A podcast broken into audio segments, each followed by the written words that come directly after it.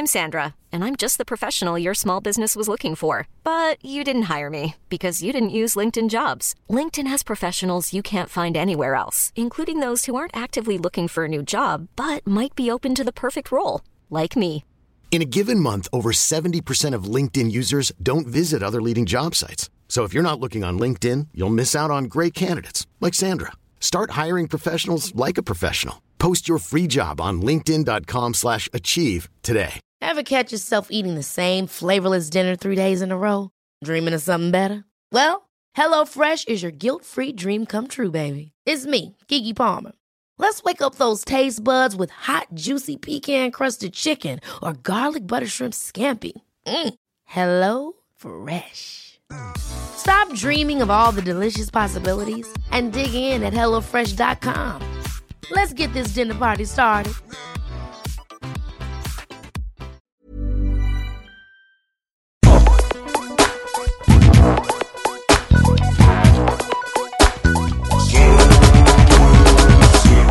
What's up, and welcome to Serious Issues, a weekly comic book podcast brought to you by King's Comics in Sydney. My name is Levins. My co-host name is Siobhan.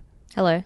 Very good. And every week we read a rapidly increasing list of comic book issues and let you know which are the issues that are worth your time. And you can find every comic that we talk about on the show at King's Comics, 310 Pitt Street, Sydney, or online at kingscomics.com. Uh, in fact, we should tell you that this week we're actually recording for the first time in the King's Comics break room. It's a very, I- I'm honoured to be in here. Can you Um, feel it? Can you surrounded- feel the years of comic book history? and and half half eaten packets of mint slices. It's very important for morale. Uh, this week in comics, we saw the launch of yet another Harley Quinn comic. We found out why C3PO has a red arm now, and Siobhan read Chester Brown's latest musings on prostitution. He has so many thoughts about it. I can't wait to hear them. Uh, let's kick off this episode as we do every week by reviewing all the new number one issues in our opening segment. First things first, my favorite number one this week. I think it was a, it was a, it was a joint favorite. Yeah, yeah. I think we are in agreement on this one. This is uh, the new. It's a new miniseries out through Boom through their Boom Box imprint, uh, written by Hope Larson and Brittney Williams, with colors by Sarah Stern. Um, Goldie Vance. It's a teen mystery series. Which is right up my alley. it's um so it's a very very cute series set in a um, hotel, and Goldie Vance, the lead, the eponymous whatever lady, um, works works as a valet in the hotel, but also helps out the in-house detective solving mysteries.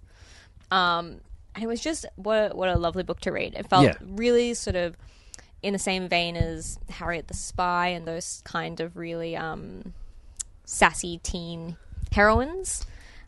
Um, and It was just yeah, Yeah. it was just really Lovely. really sweet and uh, yeah, really funny. the art's excellent. Art looks like a you know like a, like a Disney cartoon in, in yeah, the afternoons absolutely, when I grew up. really beautiful. and uh, the, the story, like you know, obviously it, it, it's all about young characters, so the dialogue isn't particularly overdeveloped or anything like that. But Hmm. it felt very you know true, and it, and it just it's a great, interesting pace the whole way through. I feel like this is going to be like if you want to get someone you know that's you know a, a young person that, that you're close to, a young cousin or a Mm-hmm. or a, a, a brother-in-law into comics, um, or more, more importantly, a sister-in-law. This is a great comic to get young girls into comics, Absolutely. um, which Boom are really really kicking ass at at the Mm. moment. Um, I feel like at the end of the year, this is just going to be like a no-brainer trade to pick up for anyone young or, or old. I mean, it's a kind of timeless, timeless, really fun comic. Absolutely, and it's so nice. Um, it's just a four-issue mini-series, so that's a nice one to collect in single, or it'll be like a lovely little short story in trade. It's nice to get something self-contained like that. And uh, like all good mystery stories, they they they start off with one, but sooner or later this will be like I'm sure a massive franchise, and we'll get a mini series visiting Goldie Vance's world pretty regularly. Yeah, let's hope so. Yeah, everyone go buy this. It's very good. Yeah, really good. That's a good number one. Let's go from good to maybe the dumbest comic I've read since we started doing this podcast, which hasn't been much time, but I assure you this is an exceedingly stupid pop, comic. Uh, Harley Quinn now has her third regular monthly series, Yeah, she's gone full Deadpool. and uh, this one is called Harley Quinn and Her Gang of Harleys. And this comic fe- features, or like it kind of focuses on uh, a somewhat racist collective of people that dress like Harley Quinn. Um, like I don't know, is it is it okay to have an Indian character with a Bollywood reference, as in like so the the Indian character who dresses like Harley Quinn is called Bolly Quinn, and then the the black character is Harlem Harley. Yeah. It's just like I mean, like it, if, if it's not racist, it's just very lazy. Yeah, it's not subtle and its sort of racial. Um, like it, it is a bit strange that each character is sort of themed around their race. Yeah, and and then it like it, within this, it then you know tries to me- poke fun at hipsters by there being a hipster mafia, but it's it reads like like a sixty year old right wing writing what they think a hipster is for Better Homes and Gardens it's very. so this is written by Jimmy Palmiotti. Oh, actually, with Frank Tieri. with Frank Tieri. There we go. Okay, because I I have um, you know, I think that Palmiotti is definitely a better writer when he's working with Amanda Conner personally. lately for sure. Um, but I mean, he definitely has like a long history working on great great runs on DC, especially like his um, Jonah Hex run is like Yep. just a classic, um, and he's done lots and lots of great stuff. But I mean, lately they've been kind of put in charge. Jimmy and Amanda Conner have been put in charge of Harley Quinn, and Mm-hmm. obviously that's been one of DC's biggest successes from the last few years. So they're just going to keep stretching it. I hope this book like sells no issues and, Yeah, and same. I really hope it. I hope it falls apart because it just was. It was a really lame story about like gang the gang together and as you said, fighting a hipster mafia. Which yeah, it was just very, just very cringy, very embarrassing. All the sort of things that you expect. Like Harley is tied up and uh, got massive boobs and they're all out and like. Yeah, just just no good. Just a very it's a very very lazy comic. I think. Yeah, and like lazy to the point, like it certainly isn't lazily like written when it comes to text because there is way too much dialogue. Mm. Like it's one of those ones that just gets exhausting to read. Yeah, yeah, absolutely. Yeah, I thought we should move from this. Yeah, don't don't get this, and I- and I, and, I, and it's and it really bums me out because it's the only DC comic we're talking about this week. Because obviously Yeah. it's it's a terrible time to start a podcast. Um, in regards to DC at the moment, because DC are obviously wrapping up all these uh, franchises that we did, you know, kind of gave up on 10, 10, 10 issues in. Um, so you know, us us us reading the fiftieth issue of a of a run that we've only read the first ten issues of, if that isn't really doing anyone a favor, it's just us So- going like, what the fuck happened in this issue? um, so you know, there isn't going to be that much DC content until Rebirth happens, which is very soon. But we'll, Yeah. we'll make up for lost time by reading every single number one they Yeah, put out, absolutely. and hopefully we get you know fifty new DC comics that we read every month. Yeah, that'd be lovely. Um, I miss you, DC. yeah. Um, so we talk move on from uh, Harley Quinn and her gang of Harleys um, to a comic that I thought I was going to hate for sure. Um, this is Gwenpool, the unbelievable Gwenpool number one. Um, an in joke that I don't know where it started, but I know she popped up in the Howard the Duck series Yeah. after Secret Wars this year. Um, Gwenpool is what is she? A combination of Gwen Stacy and Deadpool. Yeah, so I think it was kind of riffing on the like, ah, now Gwen, um, Spider Gwen is like a main character in the sort of mainstream Marvel universe, and everyone sort of thought that was a little bit too much bringing like popular sort of alternate universe characters into the main universe. So I think that this is kind of playing around with that idea and also playing around with the fact that there was this time when there were so many so many Deadpools. Like there was the Deadpool Corps, there was Lady Deadpool and Dead Deadpool and Dog Deadpool or something. He's a very popular character. Um, Who doesn't love Deadpool? So Gwenpool, and apparently this has sold really, really well. This comic has gone gangbusters. Oh, really? Um, Deadpool, of course, one of his most famous things is breaking the fourth wall. This goes beyond the fourth wall because the the character of De- of Gwenpool is a is a is a someone from our world Yeah. who has decided to enter the Marvel universe as a comic book character and is very aware that she's a comic book character in this world and that there are no, you know, I guess she kind of acts as if there's no She definitely acts as if there's no death and no consequences to her absolutely no consequences. yeah, yeah. Um, so to read, yeah, I mean, like, I don't know. I, I thought this was like very goofy, but it was actually pretty fun. Yeah, it actually was really fun. I was fully prepared to reject this just totally offhand. It's not the sort of thing that I would normally pick up a first issue of, but I actually really enjoyed it. The art was really lovely, really funny. I like that she's like all cute and dressed in pink.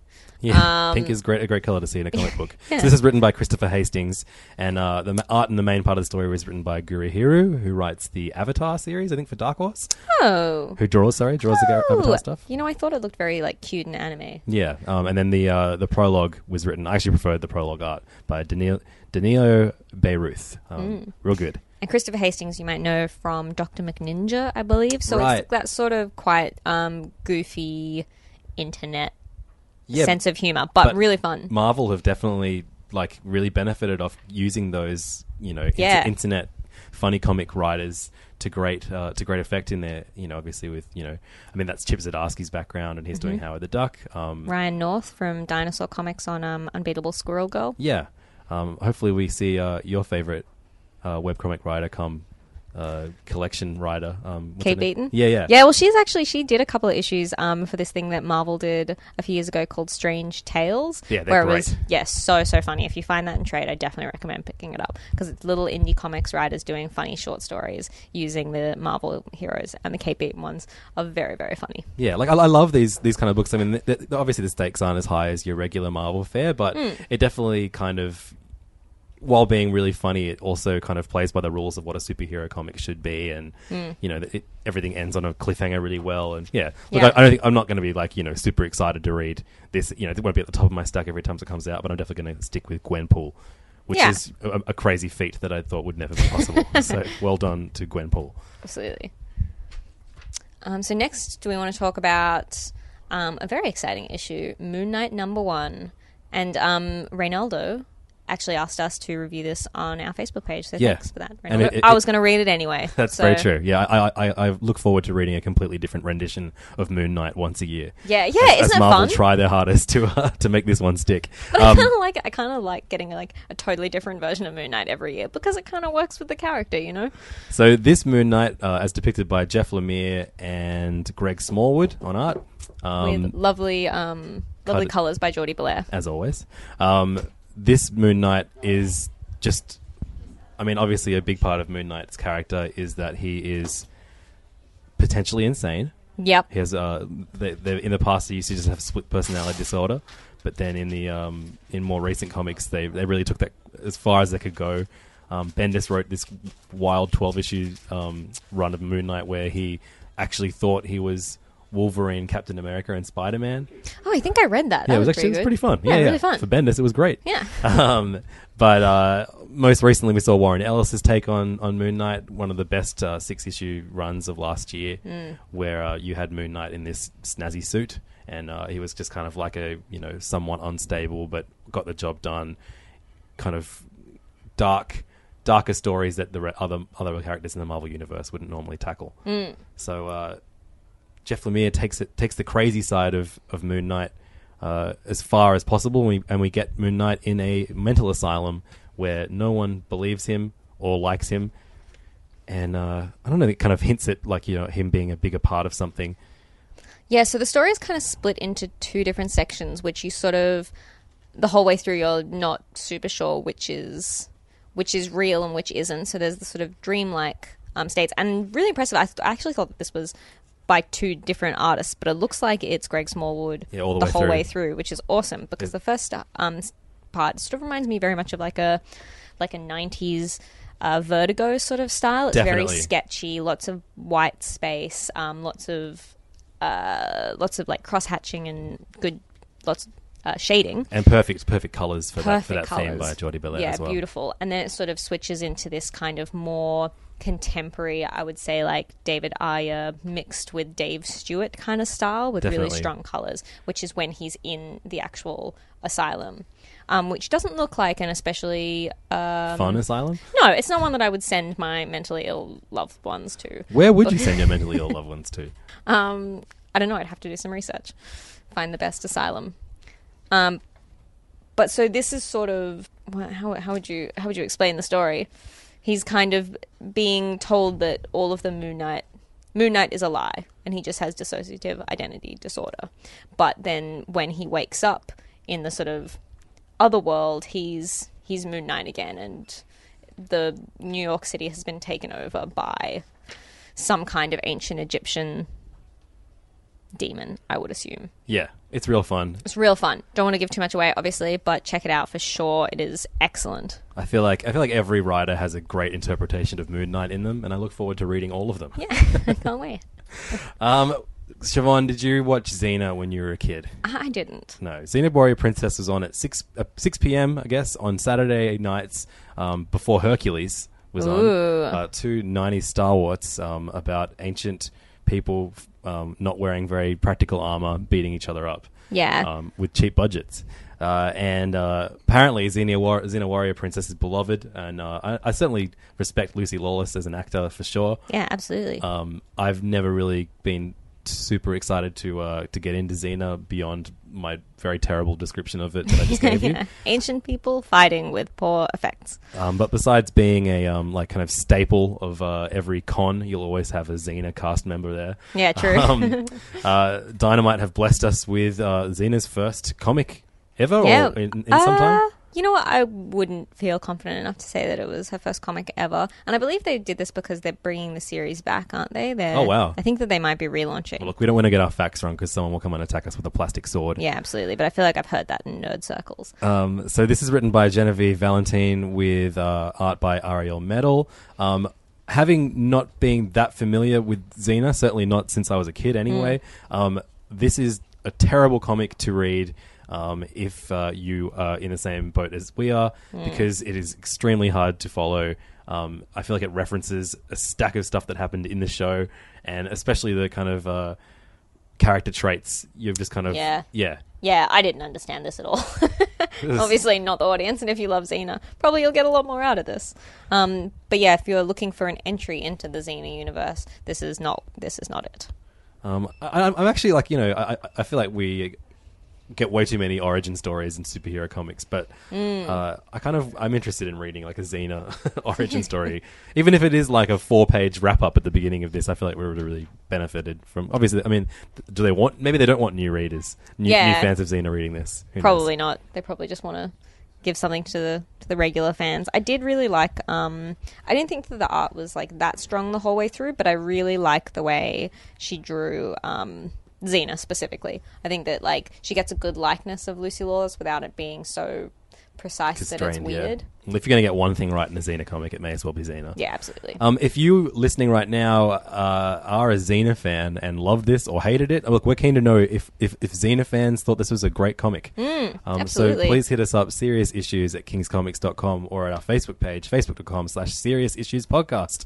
And let us know if it was true to the, Z- the Xenoverse. Is this the Xena you know? Uh, let's move on to a, an original title. This one came out through Image, uh, written by Brian Wood, uh, making his return to the world of Vikings. Uh, art by Garry Brown. Um, this one's called Black Road. It's a Magnus the Black Mystery, which made me think, hold on, is this a character that was in Viking in um what was it, Northlanders, Northlanders, on yeah. Vertigo? But it wasn't. Just a new character that is invented. This is like a a murder mystery comic set in Viking times. It was really good fun. Yeah, really, I enjoyed really this fun. a lot. It was sort of all about um, what used to be a beautiful Norse town that has been overrun by those pesky Christians who are um, converting everyone by force. Um, Yeah. And Magnus the Black. And it's cool to read a um, a story set during this era where, as far as I can see, there's not really a supernatural element to it. Yeah. Um, it's just a lot of you know. It, it, it, uh, is this the Crusades? No. No, um, my history is terrible. Clearly, Yeah. I know about, about as much about the Crusades as I do about Xena. Actually, no, I definitely know more about Xena. um, but um, yeah, I, I, this is definitely a, a, a cool comic, um, and you know they don't really give you too much in the first issue. Um, I feel like you know we'll know whether this is a fantastic comic by maybe five or six, as most Yeah. Brian Wood stories go. But he's definitely a, a, a writer that's earned that that amount of time between between issues. Yeah, absolutely. He's at least earned a first three issues. Black Road. Um, C3PO, a, uh, a great character. One of the o- only characters that has been in every single Star Wars movie, but very few of the Star Wars comics so far.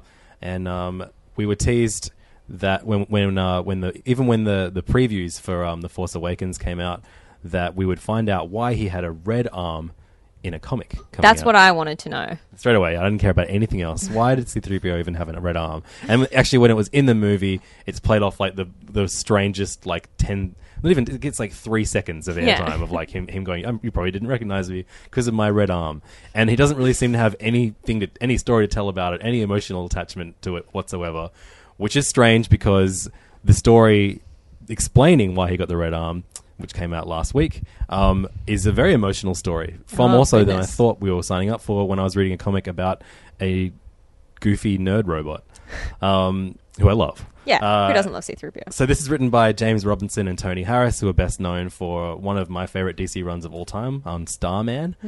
Um, I've actually been reading a lot of Tony Harris um, art in comics uh, lately. I've been reading um, Brian K. Vaughan's Ex Machina run.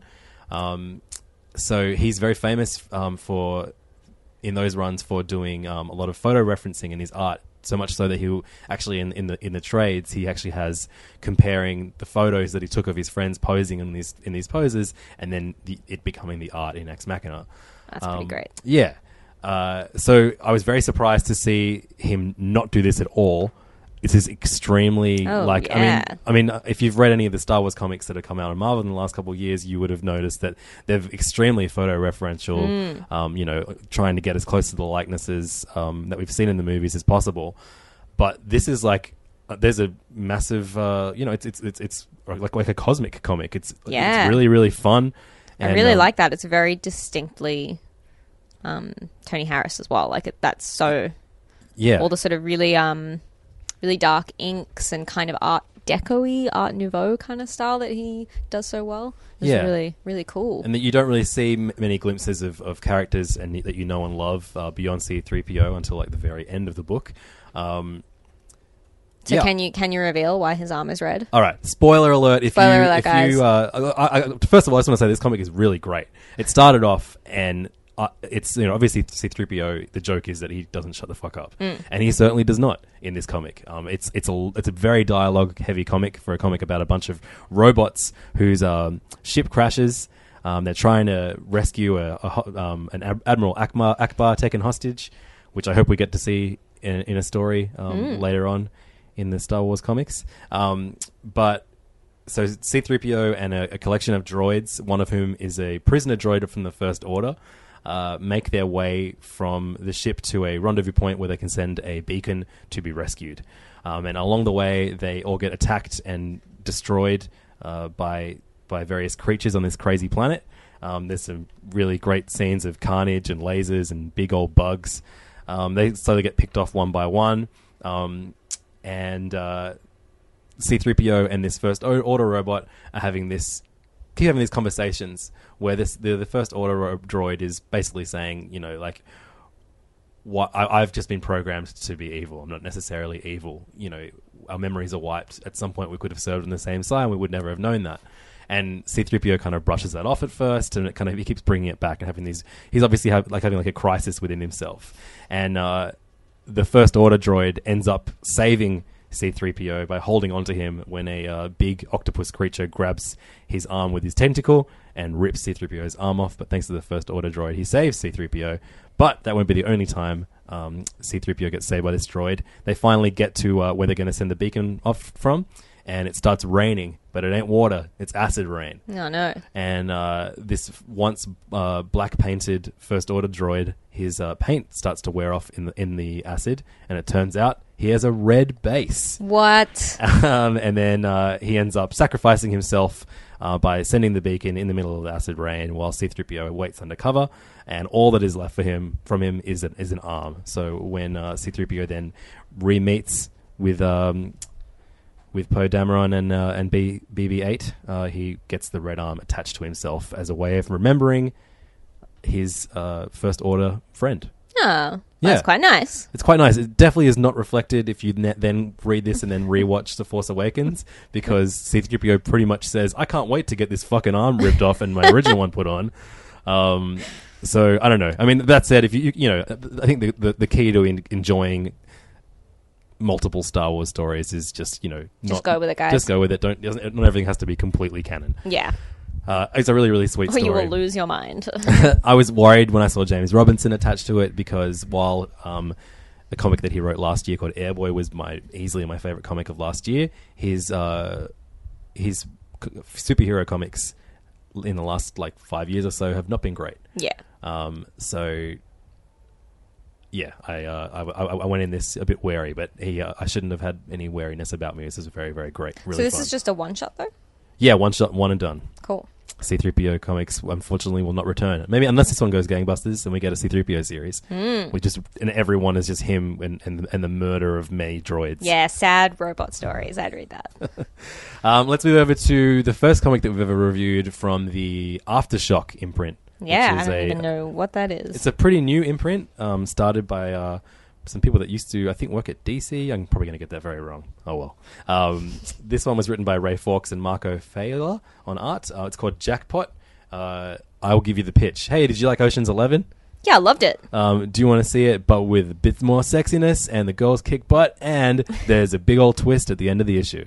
Uh, I guess. Yeah, it's certainly not something that I thought I wanted, but it it, it breeze, It's a breeze to read. Um, Yeah. it's not. Uh, you've seen this shit before. They double cross a, a big old bad guy, and but then in, in doing so, they get double crossed themselves. There's a shadowy uh, fig- bunch of figures behind it all, um, and uh, yeah, I'm, I'm looking forward to seeing where this goes. Yeah, so far it's a very like paint by numbers heist move, like heist story. Um, but I'll I'll, I'll yeah. tentatively f- give the next issue a go. It I didn't like- sort of grab me. I feel like of all the tropes that you see so often, heist movies are the That's quickest true. to reel you in. You're yeah, like, that's oh, true. Are I they going to get away like with this? Sixty percent more heist movies. Um, I'm going to breeze through a few ones here that I read that you did not, Siobhan. Nice. Because you're lazy. yes, I am. Um, first up is uh, a Dark Horse comic called House of Penance, written by Peter J. Tomasi with Ian Bertram and Dave Stewart on art and colors. Uh, this is a really beautifully drawn comic. Um, it's classic Dark Horse. Um, you know, there's a there's a Lovecraftian kind of vibe to the art. It's very dark, um, and uh, there's a whole lot of murder going on, but it doesn't really glorify that. It's, it's you know it's it's understated. The, the story is understated, but the what's happening in it is not. If that makes sense, um, you don't get a cliffhanger at the end of the book. It just kind of plods along, at, its, at its own pace, and you know it's it's one of these comics where really it would be probably better read as a trade, but um, reading it issue to issue ain't bad neither. Um, it's a it's, it's a lot. It's a it's hard to describe this this plot. Um, it's about uh, a widow um, of a of a huge empire um, building her enormous mansion, um, while her while the family of her now dead husband um, begs her to stop embarrassing the family name by spending all their money. Um, and then you also get an, an assassin who horribly. This, this is set in the early 1900s, I think, um, or a, late 1800s. One of those. Um, either whatever. It's not set now. That's that's what easy way to say. It's set, it's set between the Crusades and now, sometime between them. Xena and now. um, yeah, and then there's there's a, there's a um, I guess like a, a mercenary um, who horrifically murders um, some Native Americans, um, and then there's a I guess like a little bit of a supernatural element to it as well. Some visions. Uh, it's a very very dark and brooding comic, and certainly not something that I would have uh, expected from Peter Tomasi, given all of his DC stuff. Uh, definitely read it if you like a really classic feel feeling Dark Horse story. and the art is really gorgeous looking. Just Yeah. from from my side of the bench, looks lovely. real good. Uh, so that is House of Penance number one. I also read an Oni Press book this week, a Heartthrob, um, which is by Christopher Sebela, Robert Wilson IV, and Nick Filardi. This is about. Christopher uh, Christopher Sebela is Australian, isn't he? Is he really? I believe he is. Um, I really, really loved the first two thirds of this issue. Um, basically, it's about it's set in the seventies. A um, uh, a woman has to have a heart transplant, so she goes to a terrible job. That's right, you go to a job, right? she worked at a terrible job uh, for years, saving up for this uh, transplant uh, surgery, and then uh, after it's been happened, she finds herself uh, bored with the life that she was living before the surgery, and uh, she has these new traits that she did Oh not have before the surgery I wonder where they came from. and it turns out the uh, owner of the heart that is now inside her body was a thief. Um, and she can talk to him. In fact, she can relate to him better than anyone else in her world. Um, and then it kind of gets like she kind of goes from this like you know somewhat confused but quite powerful um, girl who you know just really wants to want like she takes what she wants as best she can for someone that that, that has been told that she doesn't have uh, long to live. In fact, you know it opens with uh, once the surgeries happen that she's bought herself five years at most. Um, but in the last few pages, you see her kind of give herself up to this thief that once owned the heart in her chest. Right. Um, and you know, f- she kind of does it for love and lust, and it's I don't know. It I I, I wasn't. I thought it, you know you could have built the character up a bit stronger than that before she kind of gives herself into a guy attached to something inside of her. It's very Yeah, weird. it sounds like um that Jessica Alba movie where she had an eye transplant and could see dead people or something. Oh, wow. Mixed with a ghost. That sounds the like Demi a, Moore movie. There's a really great John Mulaney, the comedian, does a really great bit about that, about people who get um, Jerry Orbach, who created Law and Order's eyes. Highly recommended. Um, unlike the latest from Garth Ennis, which came out this week on Dynamite uh, with Mark Dos Dos Santos on art, it's called A Train Called Love. Um, Siobhan and I joke a lot about um, about Garth Ennis. Um, yeah, I've I I have an appreciation of classic Garth Ennis, but I haven't picked up a Garth Ennis comic in the last like five years. Well, I found that the only Garth Ennis comics that I really like, even I would say maybe even in the last decade, Mm. have been war comics. He's exceptionally good at war comics. Obviously, you have to be in the mood for it. He does love war. Um, but and he, I feel like he seems to, uh, you know, every single one of his runs of comics, be it Preacher to Hitman to The Punisher, they always have a war background. um, Mm. absolutely. and and he'll do like quite a few issues where which is just straight up war comics. So you know he loves. I mean, The Boys as well, massive war comic kind of Yeah. background. Um, I love the emotional beats that Garth Ennis can get out of his characters, and that's why I keep reading his books. Um, but I really hate his humor.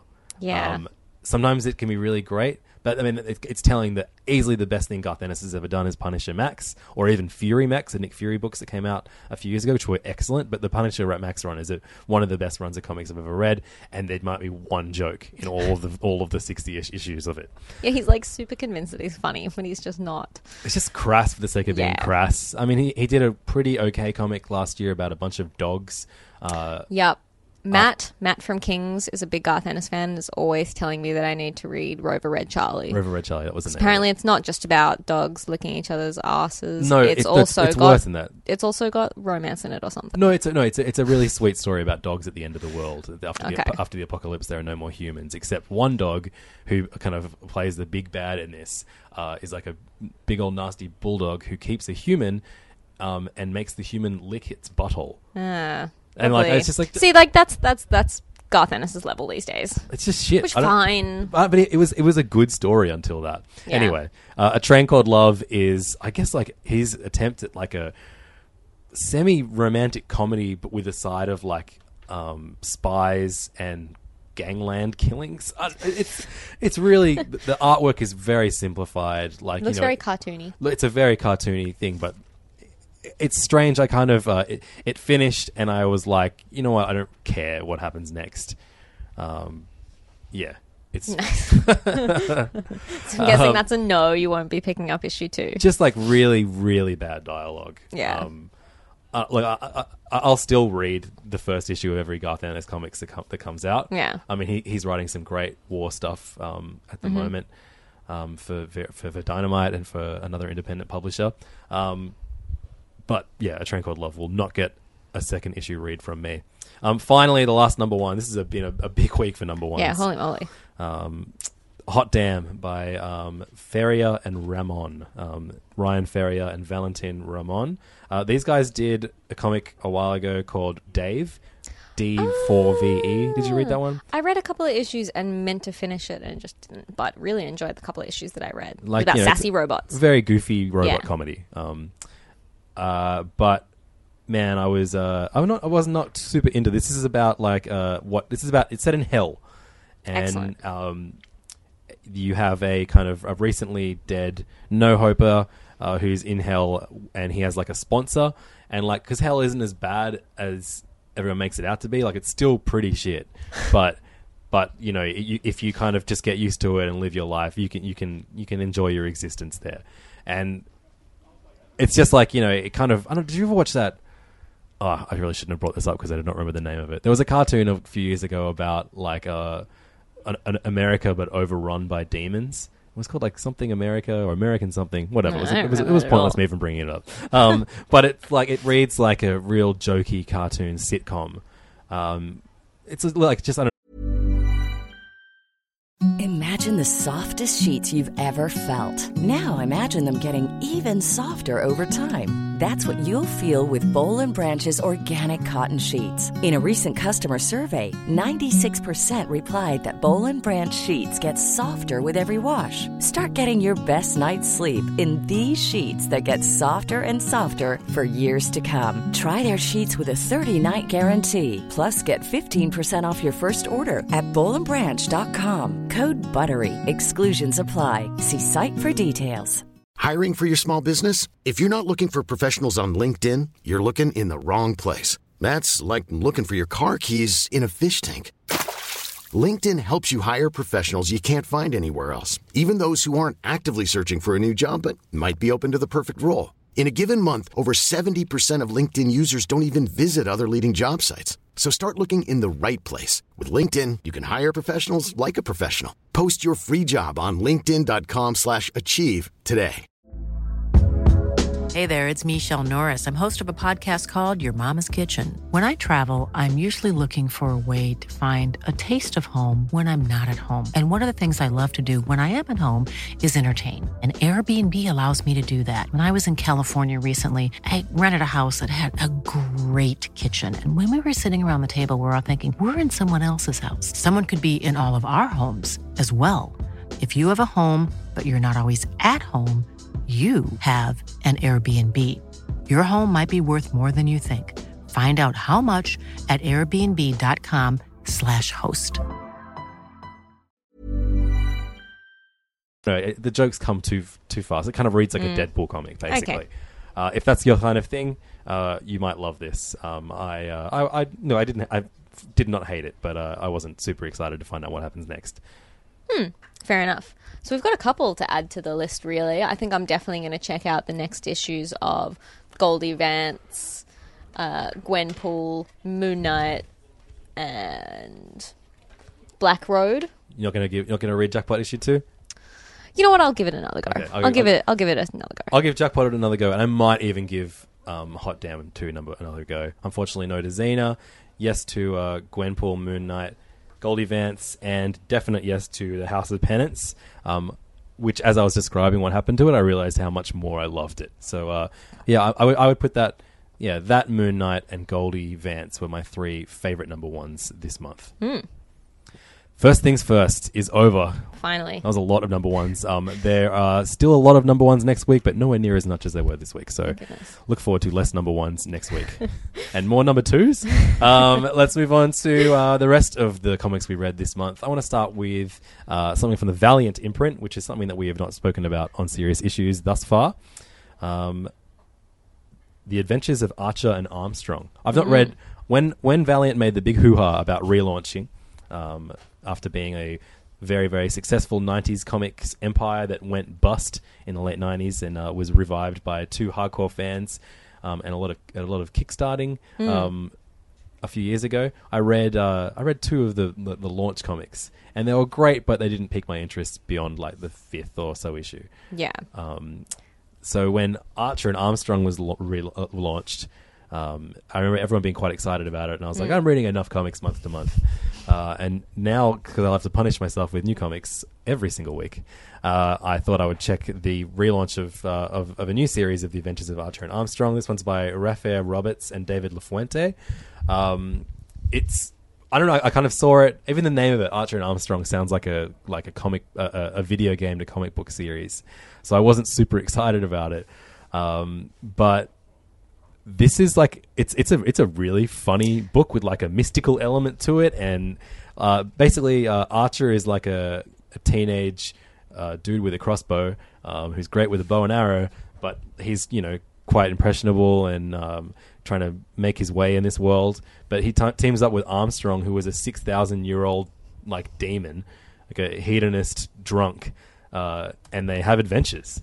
Yeah, amazing. There are some real gems in the um relaunched Valiant universe. Um, I really like the Doctor Mirage series. That's really good fun. And also, um, I read all of the Quantum and Woody relaunch. Um, that's what I was thinking of. I got confused between Archer and Armstrong and Quantum and Woody. But that was also a really, really good, fun superhero slapstick comedy. Right. Um, so fully, fully recommend checking that out in trade. Yeah, when they launched, I remember reading um, Harbinger, I think, Yeah. which is like really dark kind Yeah, of comic. there's- And, and then the other one I read, which started with like a V, was I can't remember what it was called, but um, that was really really dark and high concept as well. And I just remember like I, I was like, oh, these are good, but they're not for me. yeah, yeah. But this is these are great comics, Archer Yeah. Armstrong. Yeah. Um, so I read issue two of it.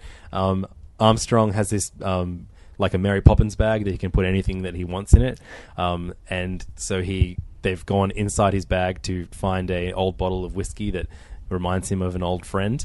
Um, except while they're down there, they get taken over by a demon that Armstrong like locked in his bag years ago, and So uh, so they're stuck in his bag, and there are all these demons and all this crazy shit going on. Um, yeah, it's super fun. If you just like fun adventure comics, I'm pretty sure both issues one and two are very easy to find in King's Comics and Mm-hmm. probably everywhere. But so, uh, yeah, by all means, uh, if you if you've been thinking about dabbling in the Valiant universe, as I certainly have, um, this is a great place to start. It doesn't. Mm. I, th- I thought it was part of a big shared universe, and I think in some way it is. But yeah, I think that they're sort of relatively shared. And there were a couple of titles that I tried to pick up and then got a little bit confused about because I don't know that much about like who's the guy with the red spot on his forehead, is that Harbinger? No, no, no. That's the one. I no, that's um. Uh, black Uh, something. no, maybe it is. It is. Uh, is it Ray?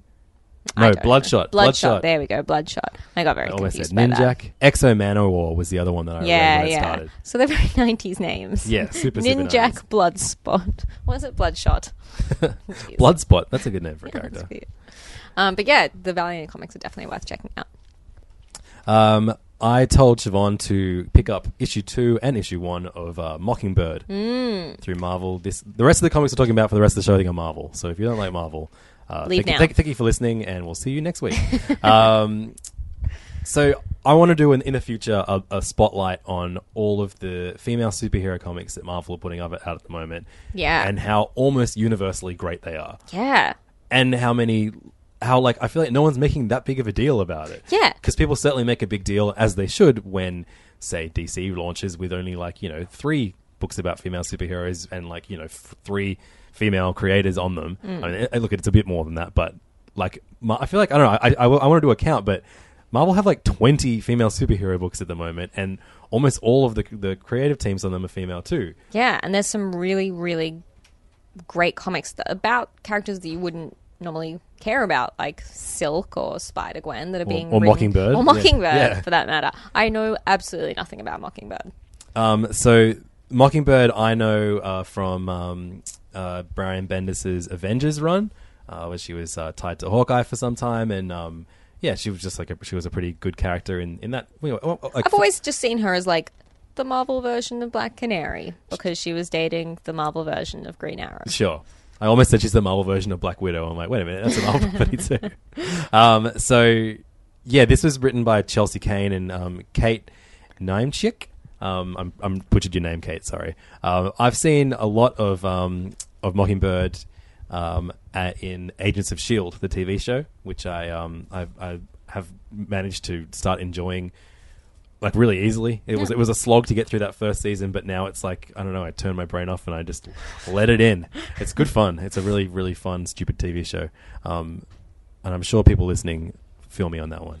Um, I hope anyway. um, but so yeah, Mockingbird um, has been given a little bit of a. Uh, uh, a redraw, so she looks more like uh, the actress that plays her on Agents of Shield. Um, this comic, issue one, is one of the coolest issue ones I've read in a while.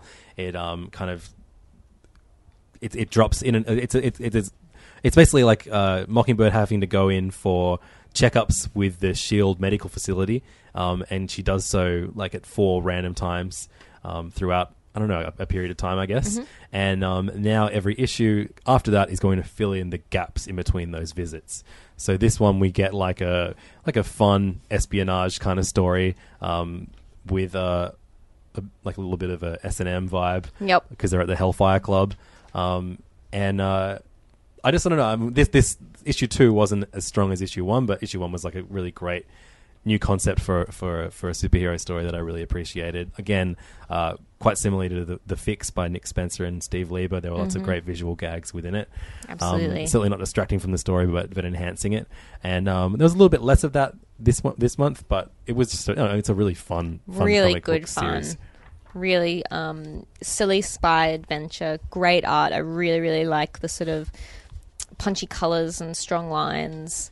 Um, yeah, I really, really enjoyed this for a character that I know nothing about. Yeah, and the Queen is in it, as in like the Queen of England. As in the Queen, of England. She's in there. And there's a dude chained up, Yep.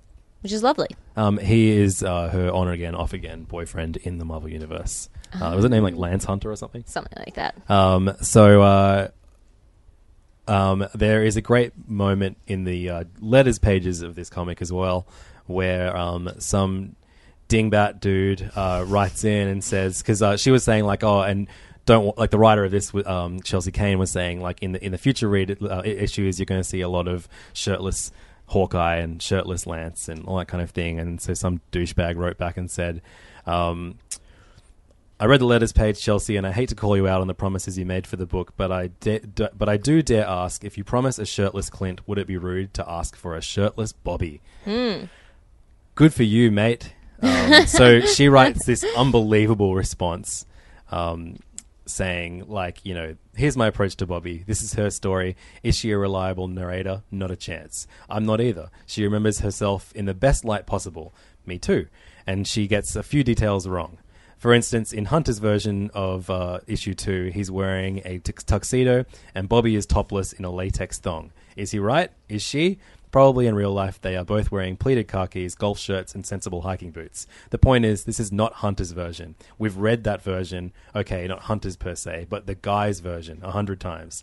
Bobby has the, have, has only ever appeared in the guy's version. She's been drugged and abducted by a creepy cowboy, dated Ka-Zar, the original man without a shirt, had the dubious distinction of being associated with the Great Lakes Avengers, and has been duped, tricked, and bamboozled more times than the citizens of Flint, Michigan. Ew. Have you seen the costume they made her wear in the 80s?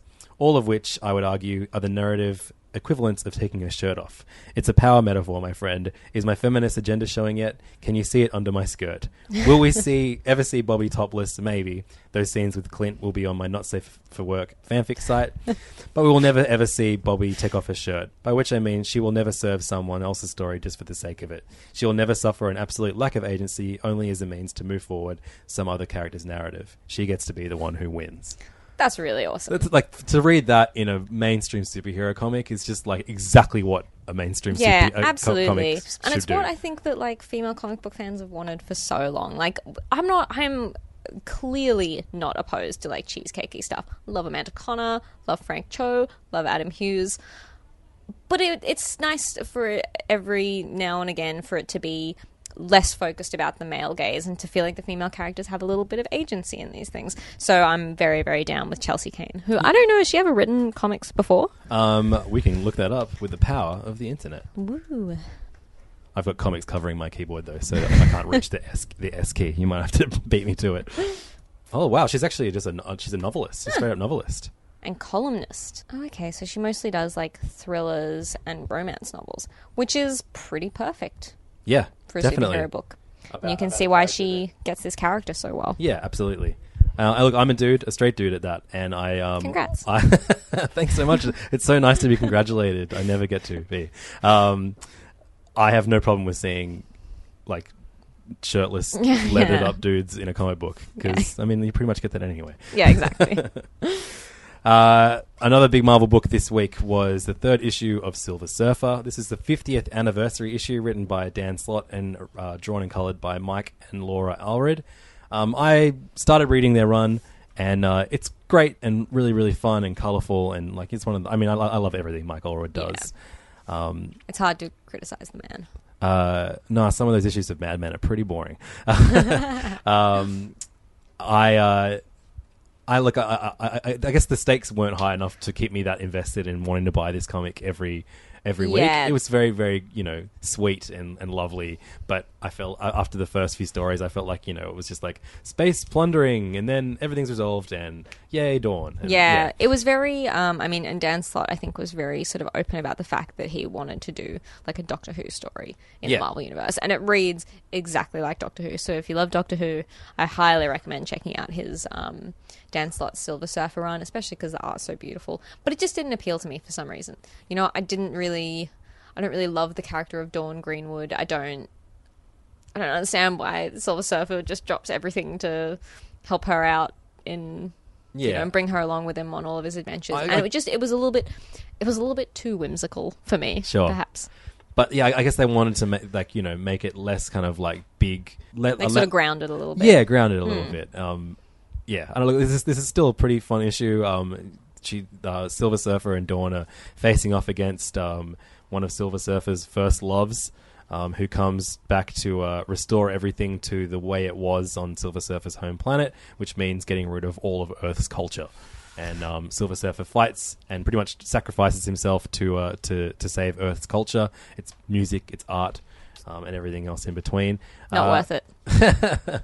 um, there's a really beautiful um, spread of uh, Mike Allred uh, drawing all of. Uh, well, not, it wasn't even the Avengers. It's just like a bunch of random selection of Marvel characters as they exist in this universe. So, if you ever wanted to see Mark Allred's ta take on um, Ms. Marvel or um, the Falcon as Captain America or Lady Thor, um, Most excitingly, though, is the big lockjaw right Yeah. up the front. The Inhumans um, teleporting, teleporting dog. dog. But we got a bit of him in the uh, FF run that Oh, yeah, Mike did. Um, I've seen that before, man. uh, so yeah, I mean, it's a really fun spread. I mean, it's a beautiful looking comic, and um, it ends with spoiler alert. Um, you know, this is going to be like you know, undone within seconds of the of the next comic. Sp- uh, Silver Surfer may be dead at the end of this issue. What? Yeah. Who knows? To be continued? Question mark is how this comic book ends, as all comic books should. Ah, all right, more Marvel books. We've got a few to get through. Yeah. Um, Weird World issue number five. This has been a, uh, a comic by Sam Humphries and Mike Del Mundo. It carried on from a really great uh, miniseries that Mike Del Mundo drew during Secret Wars, uh, written by Jason Aaron. Probably my favorite of the uh, Secret Wars tie-in stories. Um, it's a one of the best looking comics coming out month to month, but now it has a very different focus. It is about uh, so Weird World is this like uh, crazy feral world within the Marvel universe. Um, it's like pretty much like the Bermuda Triangle or something like that. It's impossible to escape, um, and uh, it's full of man things and all of the. Uh, I guess I don't know, like not the mystical, but a lot of forgotten Marvel Marvel characters. There's the Crystal Warriors and uh, Moltar. Uh, Definitely very like weird Jack Kirby ish. um, and Morgan Le Fay is the uh, is the big bad in it. But the uh, heart of this book is a a young girl from from the regular Marvel universe whose plane crashes as she is traveling to Mexico to spread her mother's ashes after her mother commits suicide.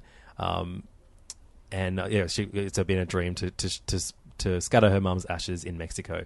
So she is holding on to this jar of her mother's ashes and on a quest with a wizard who is stuck in the body of a cat and a wizard slayer called like Gorletta or something like that. Look, it's it's it's a real great, fun, high concept fantasy story, but with that kind of really devastating um, heart at the at the middle of it. Uh, I really like it it's a it's a very different Marvel comic. It almost reads like their kind of take on Saga, um, and uh, yeah, I mean, it looks great. Yeah, And- Mike Del Mundo's art is definitely the biggest draw for me. I think that it's really, really beautiful and very different for superhero comics. And again, to bring it back to uh, female superheroes in the Marvel universe, uh, like four out of five of the main cast of this book are all girls, which is cool. Yeah, so nice. Like the uh, the like the, the the bad guys, the good guys, everyone, girls who run the world. uh, finally, we're going to talk about Standoff, which is the uh, big event happening for the Avengers at Marvel at the moment. Uh, it involves a prison that Shield have opened using a uh, a part of the Crystal Cube. What's it called again? Kobik. Is it called the Crystal Cube? It's Uh, definitely called the Crystal. Uh, yeah, that's definitely not called the Crystal Cube. what the hell is it called? Um, cube, you know the Cosmic Cube. Cosmic, cube. You nailed it. the Cosmic Cube. They used the Cosmic Cube to create a girl who kind of uses. Well, I know the Cosmic Cube is chosen to be a girl, a young girl. Yeah, it's a sliver of the Cosmic Cube that is chosen to represent itself in Even the the cos- form of a young girl. For Even the Cosmic, reason. even the Cosmic Cube support female superheroes. Yep, it's the year of women at Marvel. Um, and uh, so all of the all of the imprisoned Marvel bad guys have been turned into upstanding citizens in this very picturesque, like '60s vibe community. Um, and the Avengers find out about that and go to infiltrate it to try and stop Shield from doing what they see as wrong. But in doing so, they get turned into citizens of this fictional town called Pleasant Hill as well. While at the same time, the bad guys are figuring it out and returning to their original identities and plotting against S.H.I.E.L.D. and the Avengers. So the three issues that tied into this event this week were all new, all different Avengers number eight, um, Agents of Shield number four, and Illuminati number six.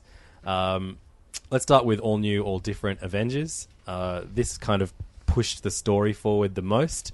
Um, written by Mark Waid, art by Adam Cu- Kubert. I hate Adam Kubert's art on this so much. Same. Um, but um, and the story wasn't fantastic either. Um, we do get a nice glimpse of Deadpool at the end. I, I like it when when someone kind of does something different for Deadpool besides just being a, a goofy dickhead. Like, But I am also tired of. Um, I feel like it's now almost been overdone. That like at the sort of moment, like the most important moment, Deadpool suddenly goes, "Hey guys, you know what? I can be serious too," and Sure. goes in and saves the day, which is like fine and everything. But um, I just feel like it's it's been a little bit done. well, so basically, Deadpool helps the uh, Cosmic Cube girl uh, figure out her mind and fix everything. Um, but it kind of he kind of channels his his depiction in Rick Remender's Uncanny X Force run, his great relationship that he had with Kid Apocalypse. So uh, I kind of I just liked that really. Yeah. yeah. No, it was nice. Um, That's just me being a cranky comic book person. it, I can't think of like Marvel is definitely capable of doing a good event now, but they're rarely capable. I mean, no one's capable of doing a, an event that is told through tie-ins. So obviously, you know, you, you get bookended by two event comics, and then there's like a like you know maybe four to five different issues, kind of telling the progression of the story in between those uh, bookends. Um, I've never read an event that was good from start to finish that told it like that. Yeah, me neither. Actually, it's really. I mean, I guess it's really hard to sort of maintain consistency. Like, just even the the designs of the characters in this book were so so different. Yeah. and made it quite um, jarring to Definitely. read. But I thought. the first issue of All New, All Different Avengers that tied into this, I actually quite liked to the Mm. point where I was like, oh, I think I'm going to just keep reading All New, All Different Avengers now. Um, but this one, I was like, maybe I won't do that.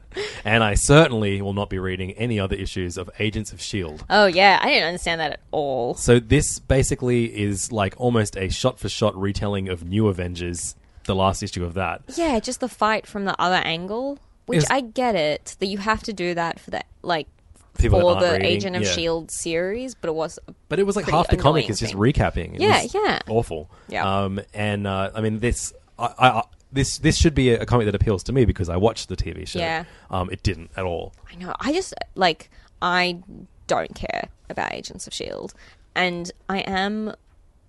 I don't like the sort of Marvel Cinematic Universe sort of encroaching on the like comic universe. You know, keep Yeah. them, keep them just a little bit separate. Like, I, the, the worst thing in the world that could happen is if they went like one, like like how the Star Yeah. Wars is comics Yeah. to canon. Like I think I can think of nothing worse. That's Uh, my concern. yeah, man. Um. So yeah, I didn't like this.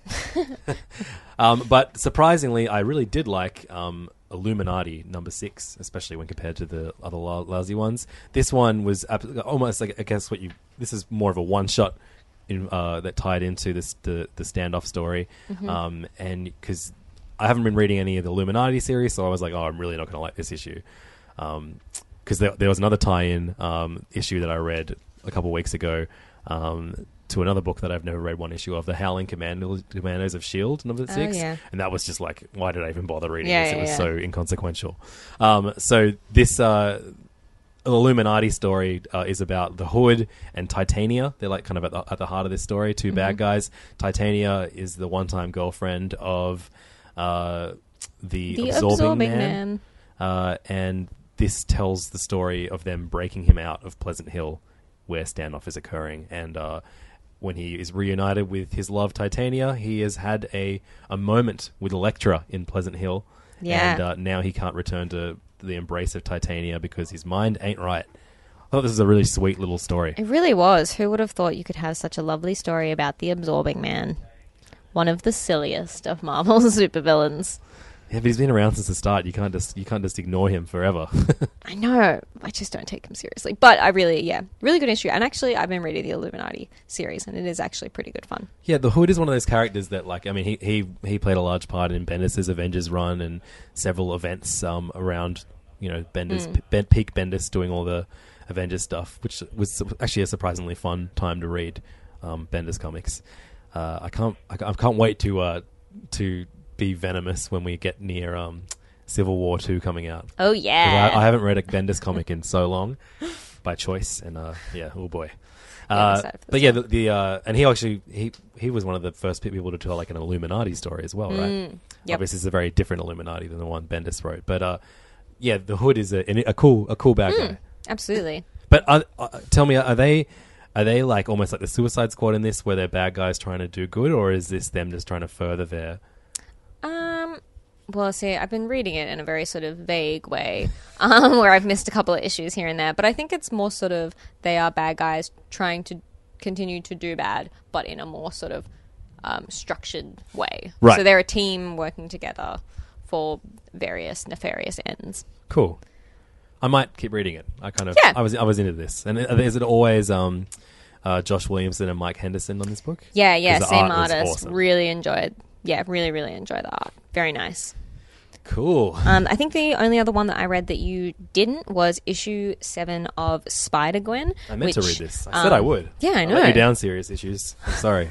um, which is the second issue in the Spider Women um, event. I guess. So when we last saw them, they were stuck in Spider Gwen's universe with um, Jess's child and the other universe, and now they're trying to team up to get back. Um, this just continues to be really, really good fun. The art's really lovely. I don't know if this is the consistent artist on Spider Gwen. Bengal. Bengal. That's all it says. But great job. Jason Latour is writing it. It's really, really yeah, just really good fun. They're just going around trying to find um, the Gwen Stacy versions of people who can help them out. So they find this Reed Richards, who Right. knows that he is a Reed Richards and has already had experience with sort of dimension hopping and is a young African American teenager skipping school to do homework. Um, It's always fun when they are able to expand a universe that you only see one character of. Yeah, Like, absolutely. So yeah. they do like they have a couple of funny um, looks at what famous Marvel characters look like in this universe. So in this universe, the sort of Fantastic Family have a TV series, and they're all good together. And Tony Stark is like an evil bad guy who like paves over children's parks to build malls and things like that. So it's yeah, really really good fun. Really still enjoying the Spider Women crossover. Highly recommend. Yeah, it seemed uh, when uh, when the Spider Gwen comic was was announced, especially coming out of Secret Wars, where they made a big deal of Miles Morales coming to this regular Marvel universe and the death of the Ultimate Universe. It seemed so ridiculous and almost redundant to then announce that Spider Gwen could exist in her universe and travel Yeah, between. yeah. Like, why couldn't Miles Morales just do that? I don't know. Whatever. Just go with it. It's fun. Um, we uh, got a, uh, a, listener email this week uh, from uh, he actually commented on, on our on our Facebook page, which is facebook.com slash serious issues podcast. Uh, Ronaldo uh, said he's enjoying the podcast and um, is now going to start reading The Vision based on our really great review of it. Um, and uh, um, he asked us to uh, to review the the Moon Knight number one, which he did earlier in the podcast, and also asked for our thoughts on all new Inhumans uh, as Sydney was recently recently featured, and there are now two new Australian Inhumans. Um, do you read all new Inhumans? I actually have been. Cool. Um, I- I Ronaldo, I, I picked up every issue so I can get up to date for you because I'm a good guy like that. So- but uh, Siobhan's a better guy who has been reading it from the start. So how is it? Yeah, it's actually really good. I, um, you know, I have feelings about the way that um, Marvel are sort of uh, really pushing the Inhumans over, and perhaps at the sort of Behest. yeah, well, just at the sort of loss of the X universe. So it seems like because I don't know if this is true or if this is me being, you know, massively slanderous. Um, but it seems like because Marvel don't own the movie rights to the X Men, they're no longer putting um, as much sort of focus behind the X Men in the comic book universe, and they're trying to make the Inhumans the sort of X Men because they are weird mutants of a kind, also. Sure. Um, so the all new Inhumans team, I believe, is the one headed by Crystal, who is sister of Medusa, former wife of Johnny Storm.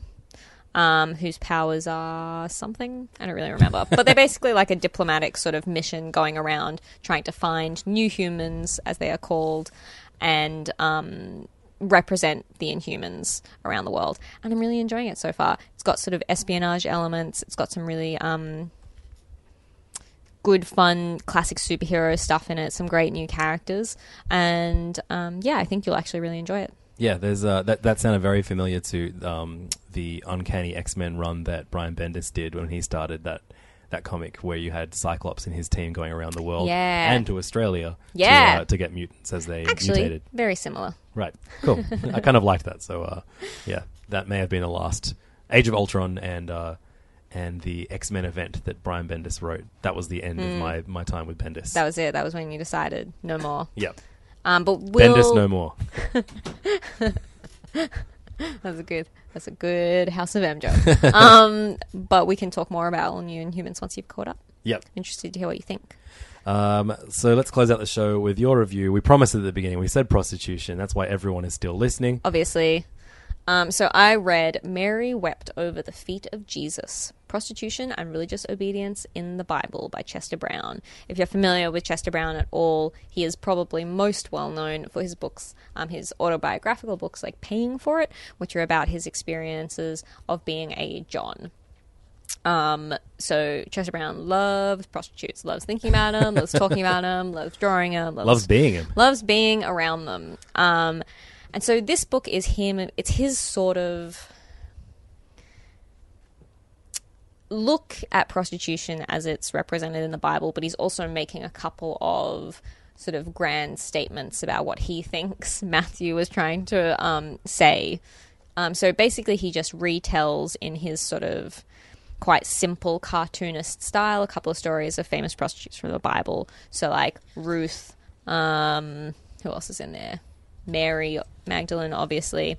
And then the second half of the book is um, sort of an essay on uh, sort of him describing what he was trying to say in this book. And basically, what he's what Chester Brown is trying to imply is that um, the Bible is implying that Mary, mother of Jesus, was a prostitute. And without being able to say that explicitly, Matthew then went through and peppered a whole bunch of stories about prostitutes in the Bible to try and indicate towards that. Who can say? Who can say if that's true? But it's definitely an interesting book if you have an interest in religion uh, or prostitution or the works of Chester Brown. I definitely recommend checking it up. It's a beautiful, beautiful little hardcover Drawn and Quarterly. Do some really, really lovely. Yeah, it's an Um, incredible prints. package for sure. Um, I don't understand how being a comic could benefit this story. It sounds more like a um, like a Daily Mail article. It's true, but um, I think that I think it does benefit. You know, I think that the way he tells the stories. Also, I mean, I guess it really depends if you enjoy Chester Brown style, but oh, I I absolutely do. Yeah, Um, but yeah, very interesting, interesting work. cool. Check it out. Do we want to talk about any of the new news that was revealed from uh, the DC Rebirth catalog that came out last week as well? Ooh, do tell. Um, there's nothing too crazy. Um, there's a new Suicide Squad member that we're going to find out. Um, Cool. uh, nothing too interesting, to be honest. Um, Yeah. Blue Beetle is going to have Doctor Fate as a supporting character in his series. oh, good. Yeah, and then I mean Damian Wayne and his relationship to the Teen Titans. I don't know. What do you think about that? He kidnaps like the Teen Titans and tries to lead them. I like that. I think that suits Damian as a character. I Sure. like that he would be like, no, I need to do all of the correct Robin things and I need to do it in the best way. So I need to lead the Teen Titans. How am I going to do that in the most efficient way? I'm going to kidnap them. Kidnap them. Oh, also the the Flash is doing um, Spider Island, Oh, so everyone in in Central City gets Flash powers. oh, good. But then there's a serial killer who only targets speedsters.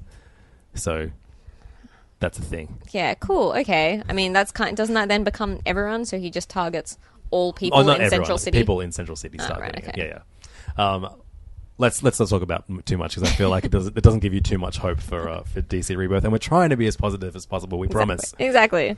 You've been listening to Serious Issues. My name is Levins. Her name is Siobhan. You can find us online. Instagram.com slash levdog is me. And uh, Siobhan CBG is where you'll find Siobhan. Yep. Um, you can find us, the, or the podcast, online, facebook.com slash serious issues podcast, or send us an email to serious issues at kingscomics.com. We'd love to hear from you if you've got any questions to ask, if you want to berate us for uh, insulting one of your favorite books, especially if it's Xena. Um, Yeah, come on. Or if we're not reading something that you think we should be, please get in touch and send us an email. Or if you like what you hear, you can leave us a nice review on the iTunes store. Just look it up, Serious Issues Podcast, and uh, hopefully more people can tune into us each week and uh, continue the discussion. Uh, and of course, you can find every book that we talked about at King's Comics, which is. 310 Pitt Street or kingscomics.com. Thanks so much for listening to Serious Issues. We'll be back next week. See you then. Thanks, guys.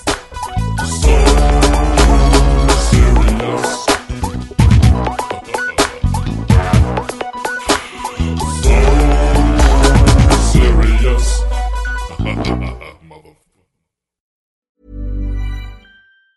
Planning for your next trip? Elevate your travel style with Quince. Quince has all the jet setting essentials you'll want for your next getaway, like European linen, premium luggage options, buttery soft Italian leather bags, and so much more. And it's all priced at 50 to 80% less than similar brands. Plus, Quince only works with factories that use safe and ethical manufacturing practices. Pack your bags with high-quality essentials you'll be wearing for vacations to come with Quince. Go to quince.com slash trip for free shipping and 365-day returns. Planning for your next trip?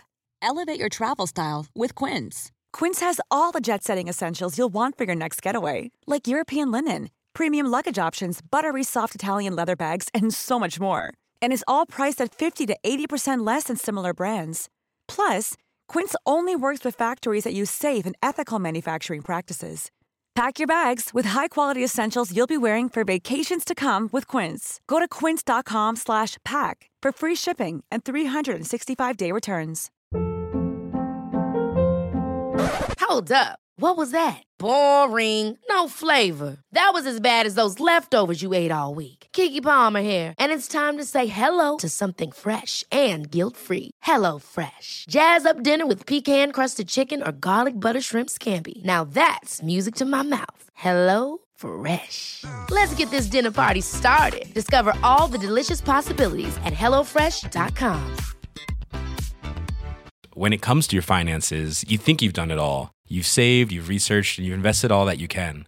Now it's time to take those investments to the next level by using the brand behind every great investor, Yahoo Finance. As America's number one finance destination, Yahoo Finance has everything you need, whether you're a seasoned trader or just dipping your toes into the market. Join the millions of investors who trust Yahoo Finance to guide them on their financial journey. For comprehensive financial news and analysis, visit yahoofinance.com, the number one financial destination, yahoofinance.com.